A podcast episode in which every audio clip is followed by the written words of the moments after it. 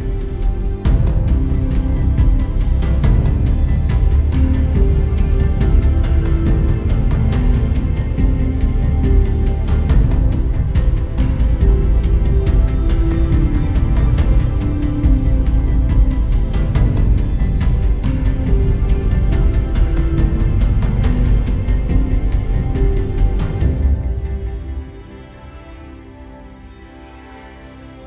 right, guys, welcome to lesson 24, Ruth 1 and 2. Yes, how crazy is this? We're finally out of the book of Judges, and yet we're not.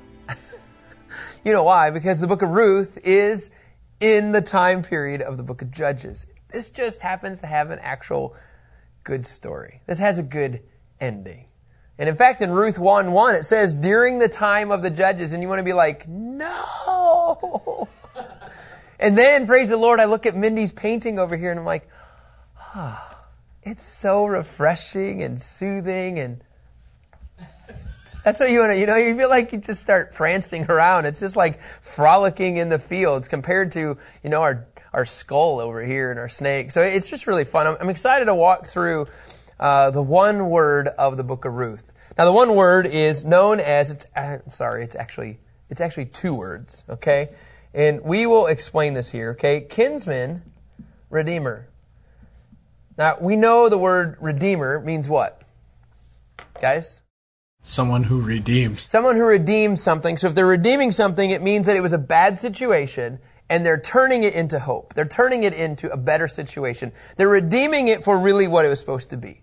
Now, the kinsman redeemer, okay, this is the part that gets like, ah, what's that mean?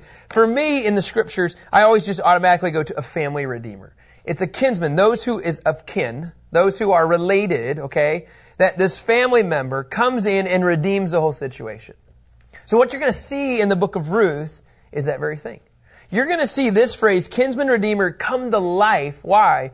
Because it points to the ultimate kinsman redeemer, the Messiah. It is a beautiful picture, but now here's the craziest thing. The second that you blink, we're going to be done with the book of Ruth. We're going to go through two chapters today, and then two tomorrow, which means that's it. That's it. And so let's kind of walk through the author. Okay, the author, most would say in Jewish tradition, is Samuel.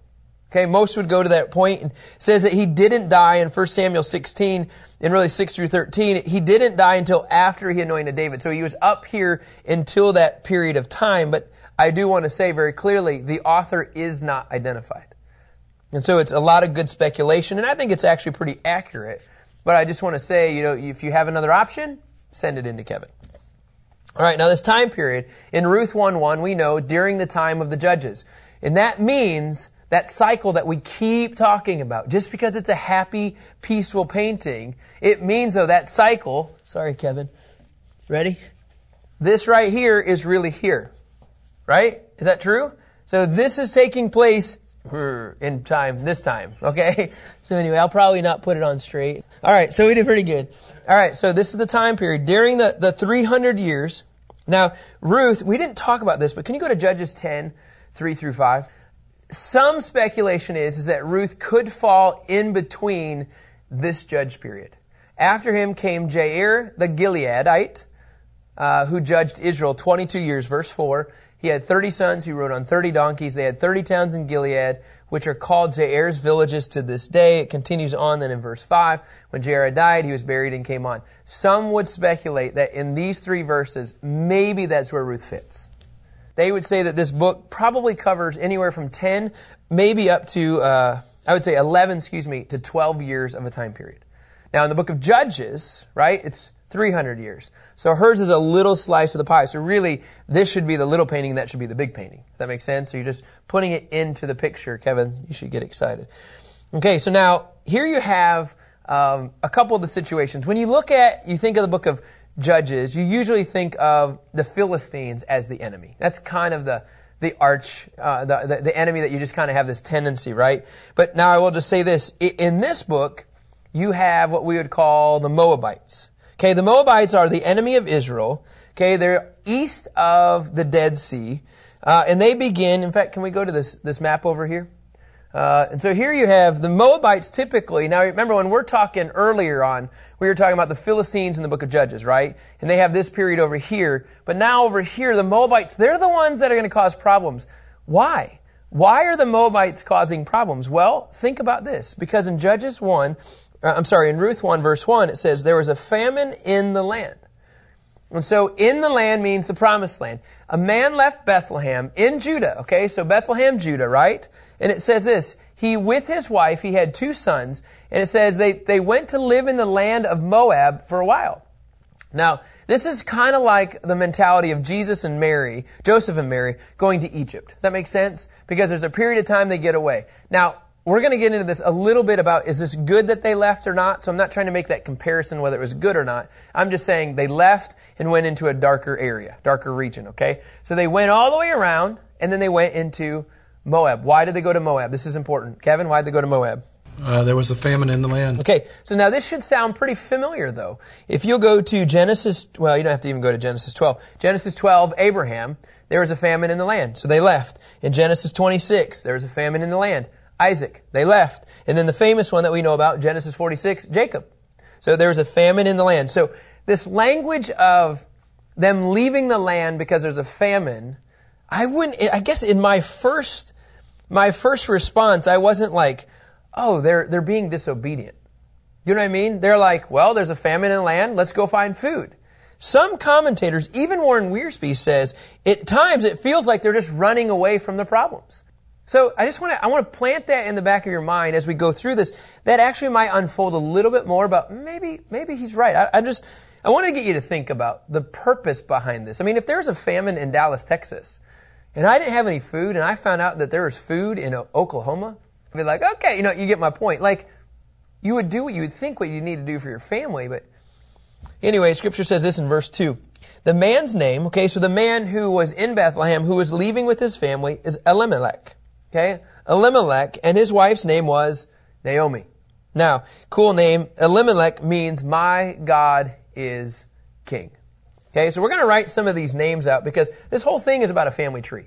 This whole thing about who's related to who, right? So, Elimelech, Elimelech.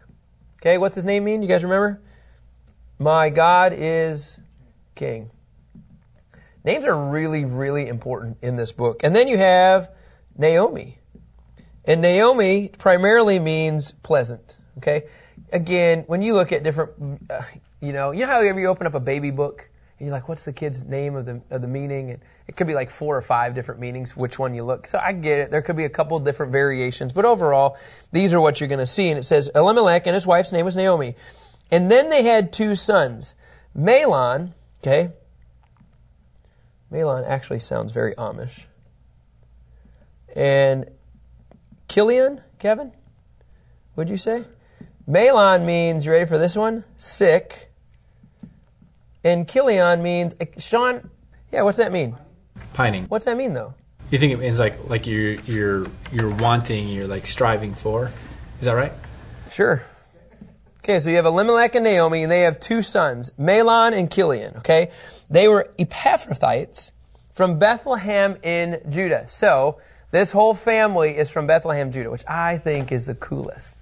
Like, I've been to Bethlehem actually a couple times, and I'm just really intrigued. I'm really intrigued by uh, the connection there. It says they were Epaphrathites from Bethlehem and Judah. They entered the land of Moab, and they they settled there. Now, let's talk about Bethlehem. Let's talk about uh, Epaphrathites.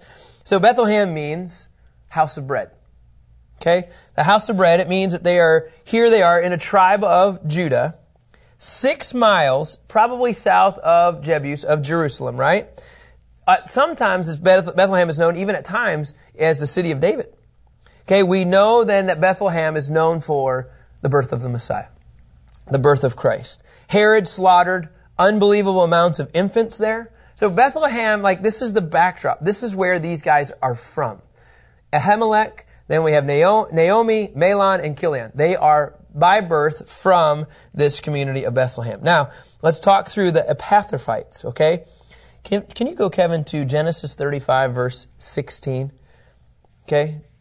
And then verse 19. They set out from Bethel, okay? When they were still some distance from Epaphrath, Epaphrath, Rachel began to give birth, and her labor was difficult. Now, when you go to verse 19, it says, So Rachel died and was buried on the way to Epaphrath, that is Bethlehem. I have been to Rachel's tomb. So when you come outside of Jerusalem today, just so you guys have a visual, there is what we would call, uh, they have the, um, the wall uh, that divides really, um, why am I drawing a blank here? You have Gaza and you have the West Bank, right? And so you have the, the, the wall that divides Bethlehem and uh, Jerusalem and, and that community. And so outside of that wall is actual Rachel's tomb. You can go in there today with you have your kippah on, you have your Jewish, uh, you're coming into a, Jew, a Jewish community, right? And this is where her, her tomb is. And so Bethlehem, we always think of the Messiah being born there, but this is the patriarch and the matriarchs. Bethlehem is a staple. And in fact, here it says, they were from this community, from Bethlehem in Judah. I'm in verse 2. They entered the land of Moab and settled there. So here you have the people from Bethlehem, the house of bread. They're leaving. They go to Moab because there is no food. And in verse 3, Naomi's husband, Elimelech, what happens to him? He dies, right? So Elimelech dies. Okay, he's dead. Okay, and she was left with her two sons. Scripture continues on. And, and here's, here's some of the argument that Wiersbe says. Is part of him going to Moab was being disobedient, which is why he dies. Again, I can't prove it, and I, I don't think they're super dogmatic about it, but I just thought it was an interesting perspective of, uh, and in fact, uh, Oswald Chambers in verse 1 is referencing, here's what he says, you can't run away from our problems. The majority of us begin with the bigger problem outside and we forget the one inside. A man has to learn, has to lean, a man has to learn the plague of his own heart before problems can be solved. And so they're almost, by even saying, by Chambers even saying that, he's saying Ahimelech needs to work on his issues with the Lord first before he runs away with something else. I don't know. I do think it's an interesting conversation to have. Can I prove it? Absolutely not. But I'm just getting us to process this. So in verse 4, though, watch what happens. Her sons took Moabite women as their wives. oh no. You know what that means, right? Every time they take somebody that's not from the land, it doesn't go well. And if we're in the book of Judges, so here we go, guys. Okay, so we have Moabite wives. All right, so the Moabite wives. One was named, oh my goodness, you guys, this is a classic name Orpah. Not to be confused with Oprah. Or, or, Orpah. And the other one was named Ruth. Orpah was named, married to Mahlon, and obviously then Ruth was married to, apparently, uh, Chilion. Right? I think that would be fair to say. After they lived in Moab about how long? Ten years. So they are all happily married for 10 years. But both Mahlon and Chilion, they also died. Gone. So when you look at the screen, you have Naomi, Orpah, and Ruth. Two Moabites and Naomi, who is from Bethlehem, Judah. Okay? So that's important to note. She's the only one from that region, you guys. Moabite women, Orpah and Ruth, they're not. They're from the area that's not of the promised land. So it says in verse 6, she and her daughters in law, right, prepared to leave the land of Moab because she had heard in Moab. So word was out that the Lord had paid attention to his people's need by providing them food. This verse right here is why most theologians say Ahimelech was disobedient. Because there were people that stayed on the promised land and pressed in and prayed and, sh- and cried out to the Lord, said, we have a need. And what happened to Ahimelech? He left. He left the tough, tough situation. He left the environment. He waited until it got good because somebody else had to deal with it. Somebody else had to cry in. Somebody had to press in and pray. And then, and then Naomi hears, hey, there's something good going on back at the land. I think that's the point. I think the point of, of even what Wiersbe says is that there are people here saying, I'm going to stick in with the battle. So should Ahimelech. Again, uh, no fault. I'm just saying it's an interesting proposal and I do like it. I do like it, in that the Lord paid attention to his people's need by providing them food. Now, praise the Lord for Naomi, because Naomi at this point is, I mean, she's a widow. She has no husband. Uh, she has no sons. She does have two daughters in law. And here's what's cool. It says, when this famine uh, was broke, like, right, when they had to, rain had to have come, right? Rain obviously had to have come. I think it's a really cool picture of Deuteronomy 11, verse 14, if you'll go there, Kevin. I will provide rain for your land in season, the early and late rains, and you will harvest your grain, new wine, and oil. God, God can do it anytime. God can pour out the rain at any given time. In fact, Job 5, verse 10. Job 5 verse 10 again has this mentality that the rain can come at any time. The question is, is do we believe that? He gives rain to the earth and sends water to the fields. And I think sometimes he's just waiting for his kids to ask. And I think his people, somebody there on that land was crying out to the Lord. And as a result, Naomi just said, hey, maybe, maybe we should go back. And so here's what you have in verse 7. She is the place, uh, she left the place where she had been living. If you go back, yep, we're at this map uh, and accompanied by her two daughters in law, and she traveled along the road leading back to the land of Judah. Now, Naomi's going to come back into Bethlehem, and as you'll see this, this text unfold in just the first chapter, but also in the second chapter, she's got friends that are there. She's got family that are there. And honestly, she has what we would even consider prosperity there. There are things all waiting, people all waiting for Naomi. She's only been gone at least, the families have been married for 10 years, so at least a minimum of 10 years. And then in verse 8 it says, She said to them, uh, This is her daughters in law, each of you go back to your mother's home. May the Lord show faithful love to you as you have shown to the dead and to me. Now, I'm telling you, when you study this, they are so hard on Naomi right now. Like they, Naomi, who is supposed to be from Bethlehem, from the tribe of Judah, from like, this is like the place where they're trusting in God. And she tells her Moabite daughter-in-laws, Go back and worship your false gods. That's basically what she's saying. I see this perspective of saying, no, no, no, don't, don't send them back to false worship. Keep them with you. And I just think there's part of her that just like, go, you just, just go. In verse 9, may the Lord enable each one of you to find security in the house of your new husband. She kissed them and they wept loudly. Like, I think as a human, I think she had good intentions for them. Go find another husband. Like, get taken care of. The difference was, and this is the major problem with Naomi, her eyes were not on the Lord, they were on the man. The man could provide, but God could ultimately provide in the new land for them. But in her mind, she was just thinking out of the flesh, ah, go, go find a husband. Like, what if they walked into the promised land and God shows up in a miraculous way? She wasn't thinking like that. I think in a lot of ways she was thinking in terms of her culture. Like, that's just what they did. If her husband dies, she goes back and looks for a new one. And in fact, let, us just even say this. I'll come to this point in a second. There's a verse that proves that. So let's just keep going. That's a great point, Jeff. So it says in, in verse 10, No, they said to her, we'll go with you to your people.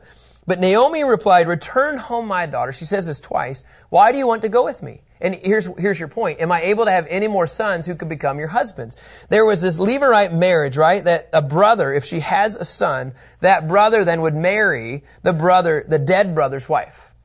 Right? Because you want to continue on the heritage.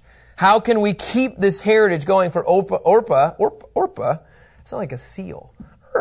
Orpah, Orpah and Ruth, right? They're here. How do you carry on this, this, uh, this lineage? And she's like, I'm too old to get married, have another kid, and then for you to wait for that kid to grow up and then you to marry that kid? Like, I can't do that. Crazy enough, in verse 12, return home, she says it again. My daughters, Go on, for I am too old to have another husband. Even if I thought there was still hope for me to have a husband tonight, like if we can make something happen right tonight, tonight, and then to bear sons, would you be willing to wait for them to grow up? Would you restrain yourselves from remarrying for another 20 years or 18 years? No, my daughters, my life, and here it is, is much too bitter for you to share because the Lord's hand has turned against me. You know, this is a perspective. I mean, it's a perspective that Naomi has, and it's a crazy perspective. And this crazy perspective is, is that she thought that there was multiple mistakes and that God's hand had literally been removed from her life. And I love what um, the scriptures say that's when we're supposed to turn to Him. She had the opposite mentality. In these dark moments, in these period of the judges over there, right? she doesn't look to the Lord. She's bitter. She's ultimately bitter. In fact, go to Psalm 100 verse 5. This is the mentality that we need to have. We need to trust God's goodness in this. That God can redeem any of these situations. It's about, what we talked about yesterday with the gospel. In Psalm 100 verse 5 it says this, For Yahweh is good and his love is eternal. His faithfulness endures through all generations. Psalm 119, verse 68. Psalm 119, verse 68, again, it has this, this mentality of are we trusting in his faithfulness and his goodness? You are good and you do what is good. Teach me your statutes. God, you are good. And Naomi had the opposite perspective. In Romans 8 28, it says this We know that all things work together for the good of those who love God. You know what that means? I know you lost your husband. I know you lost your sons. But I'm still gonna I'm still gonna make it work. For the good, if you love me, for those who are called according to this purpose, I'm gonna make this work. I'm gonna redeem this situation from Moab all the way back into Bethlehem. I'm gonna redeem this, he says. And it really is a matter of perspective. Just think about all of these examples. Joseph thrown into slavery could have been bad. Another scenario of Israel and their years of captivity in Egypt could have been bad. How about the Red Sea and all these guys coming at you? That could have been really bad. And God redeemed all of these situations. The Gideon, man, there's 135,000 guys and all you're giving me is 300? That could have been bad, but God redeemed those situations. How about Jesus' death? Could have been bad, but he came back to life. Kevin, if you go to Isaiah 61 3, I love this verse. It says to provide for those who mourn in Zion, and look what look what it says: to give them a crown of beauty instead of ashes, festival oil instead of mourning, and splendid clothes instead of despair, and they will be called righteous trees planted by the Lord to glorify Him. God can redeem anything. Beauty from ashes, and it's a perspective. In verse 14 of Ruth 1, it says this again, the sisters, the daughters, right? Uh, daughters, excuse me, the daughter in laws, they wept loudly. And Orpah, she kissed her mother in law Naomi, and you know what she did? She left. She went back to her land in Moab. But Ruth clung to her.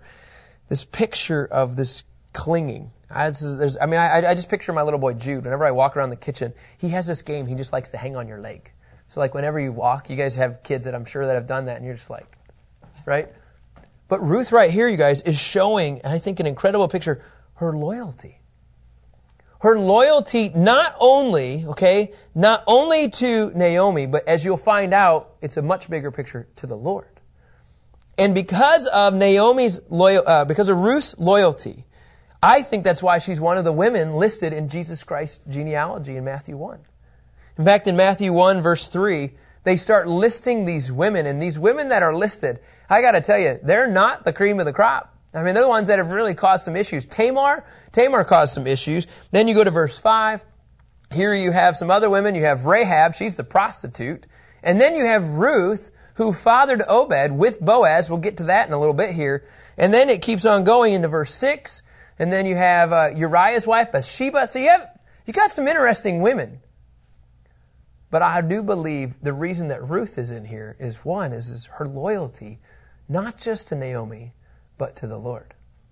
And it's a really powerful picture. In fact, verse 15, Naomi said, Look, your sister in law has gone back to her people and to her God. Follow your sister in law. Naomi says, Why are you still here?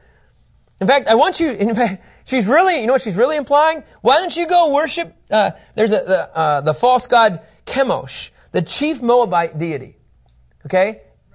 And the, yeah, it's a weird one, right? That was Kmart. And remember, he requires child sacrifices. And so she's saying, I, I need you to go follow, follow your sister in law. But Ruth replied, Don't persuade me. And here it is, you guys. This is the key verse. Ruth, but Ruth replied, Don't persuade me to leave you or go back and not follow you. For wherever you go, I will go. Wherever you live, I will live. And your people will be my people, and your God will be my God.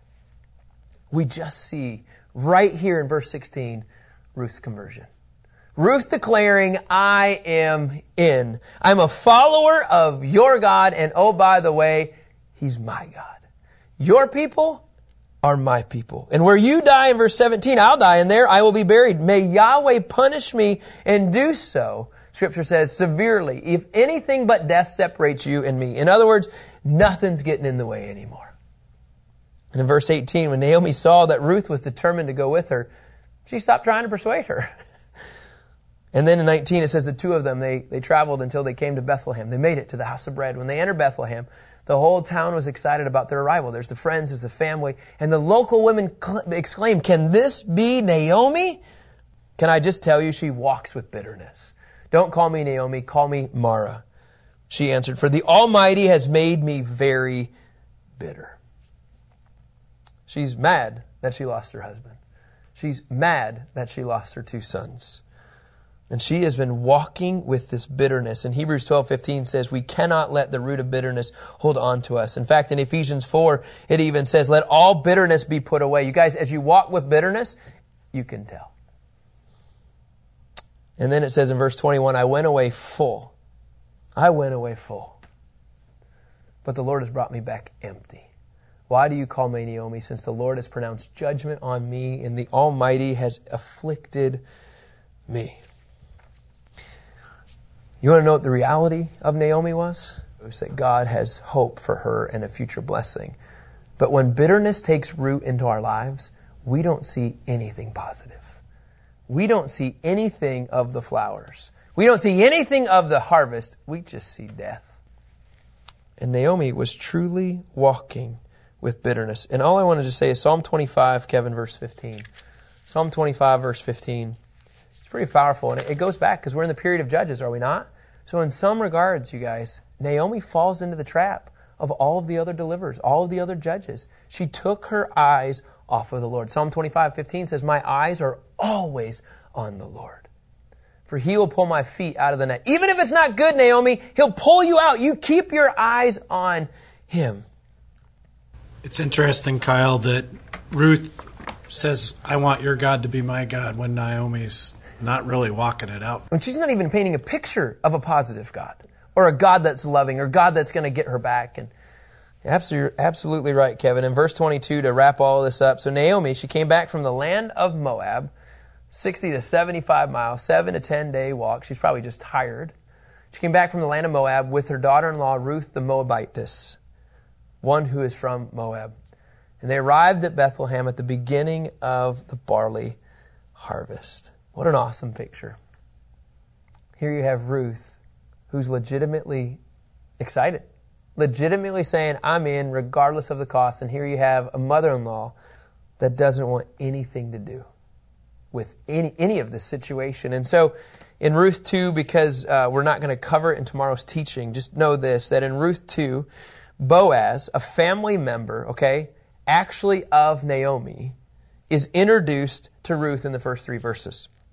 In verses 4 through 13 of Ruth 2, Boaz begins to discover who Ruth is. And really what that means is, is he, he says, I've heard about you. I've seen how you've actually taken care of Naomi. And I love his line. He even says he hopes that she gets the full reward from the Lord. Like Boaz wants to pour in and bless her. And at the very end of Ruth 2, 14 through 23, Boaz genuinely cares for Ruth.